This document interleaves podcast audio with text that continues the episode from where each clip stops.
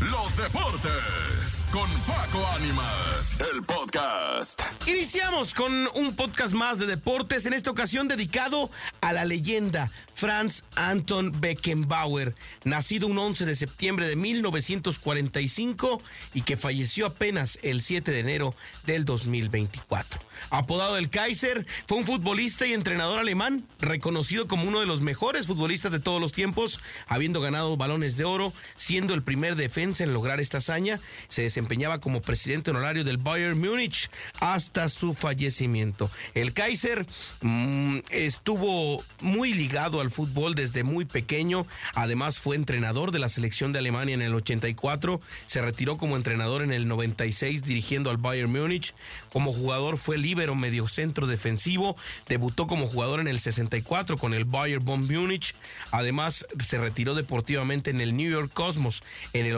83.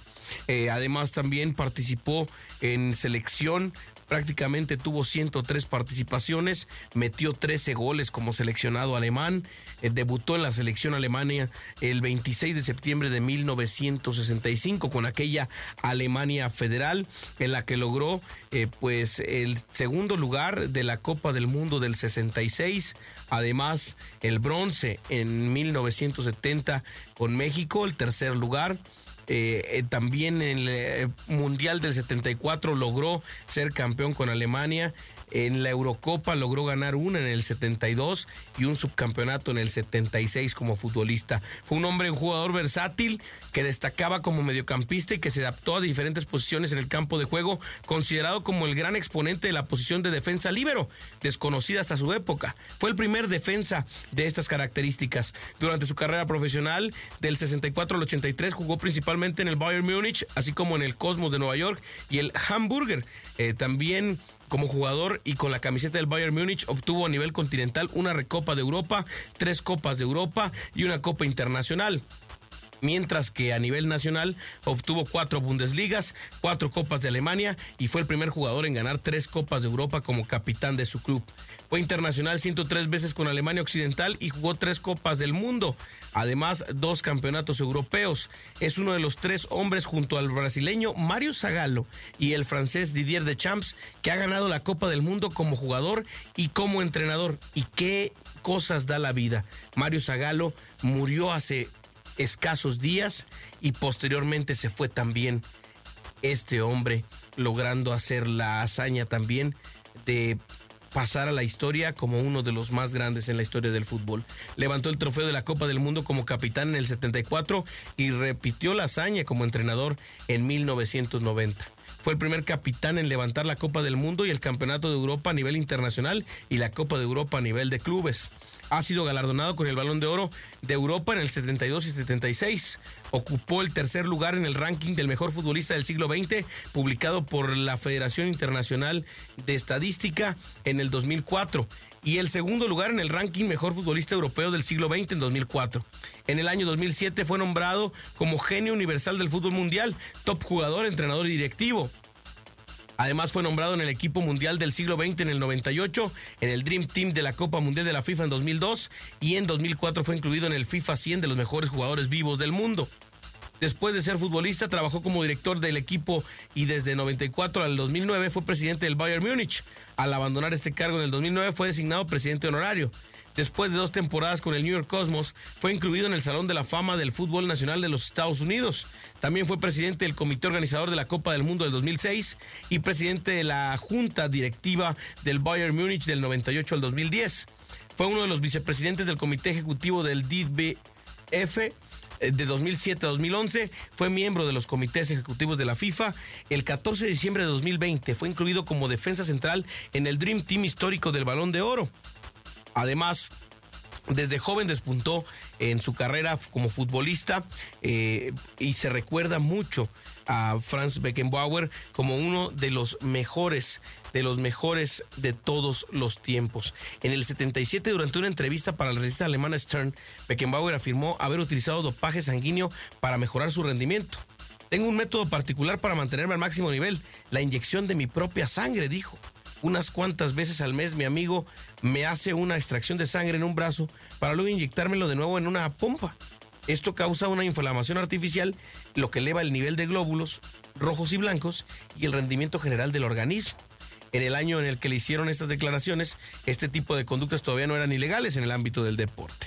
En el 2013 se publicó un informe que se aprobaba el dopaje sistemático de los deportistas alemanes de la República Federal de Alemania entre los años 50 y 60. Este informe se afirma que tres futbolistas identificar dieron positivo por efedrina tras la final del 66. Durante un debate en la cadena de televisión pública alemana ZDF, Beckenbauer afirmó que nunca había tomado nada sin saber lo que era, aunque acto seguido dijo que el equipo médico le suministraba inyecciones de vitaminas de las que no se sabía más detalles. Un hombre dedicado toda su vida al fútbol, un eh, palmarés increíble, referencias increíbles también que tienen todos los que tuvieron la oportunidad de eh, jugar a su lado, de ser dirigidos por él. La verdad es que Beckenbauer también eh, hay imágenes históricas con el brazo dañado jugando un partido importante y la verdad es que en ese partido del siglo que Beckenbauer jugó prácticamente con el brazo vendado fue el junio 2000 del 1970, junio 17 y en el Estadio Azteca de la capital mexicana más de 100.000 espectadores fueron testigos del mejor partido en la historia de los mundiales. Italia se impuso cuatro goles a tres en semifinales frente a Alemania tras 120 minutos de puro fútbol. Ambas selecciones llegaban con grandes expectativas de avanzar a la gran final tras haber despedido al equipo anfitrión en caso de Italia y haber mandado a la casa al vigente campeón del mundo Inglaterra en cuanto a los alemanes. El encuentro de la semifinal terminó uno por uno después de que la escuadra azurra se fuera de en ventaja al minuto 8 a través del delantero Roberto Bocinega y los teutones empataron gracias a Karl-Heinz Schellinger. Los 30 minutos que se vendrían en el tiempo extra serían los más apasionantes en la historia de las Copas del Mundo y posiblemente en la historia del fútbol. Fue en la primera y hasta la única, ahora única vez que se han marcado cinco goles en una prórroga.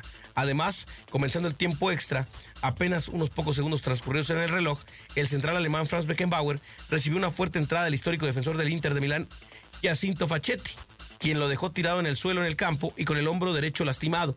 La selección germana ya había realizado todas las modificaciones, Así que el Kaiser decidió seguir en el partido porque su salida afectaría anímicamente al equipo. Sin embargo, tuvo que jugar con el brazo completamente vendado e inmovilizado, pues era notorio que había sufrido una lesión en el hombro con el brazo amarrado al cuerpo, con un trapo que le hizo dos veces venda.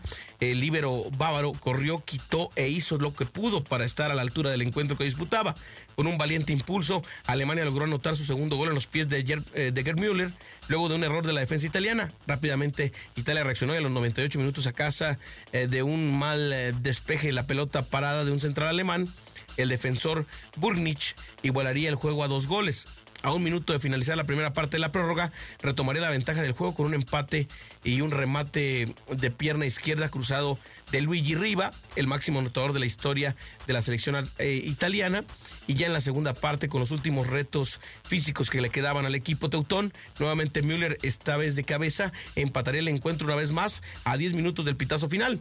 Aún así no alcanzarían los germanos a celebrar la igualdad del partido, pues tan solo unos segundos transcurridos de aquel gol, Gianni Rivera recibió en el área y mandó a guardar. Finalmente Italia se impuso cuatro goles a tres y avanzó a la gran final del Mundial para enfrentar a Brasil de Pelé, Jairzinho Riberiño y compañía.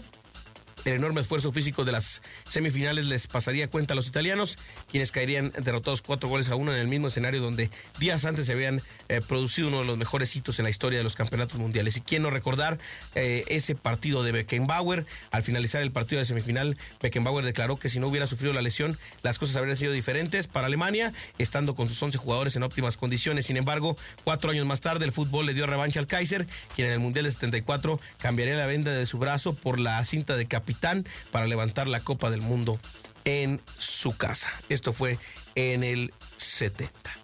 Hasta aquí, hasta aquí la información. Que tengan eh, ustedes un excelente, un excelente día. Si les gustó el podcast y toda esta historia de Beckenbauer, compártalo con sus amigos y estaremos hablando de más y más temas deportivos aquí en La Mejor FM. Por lo pronto, este fue el podcast dedicado al Kaiser Beckenbauer. Descansen paz. Los deportes con Paco Ánimas, el podcast.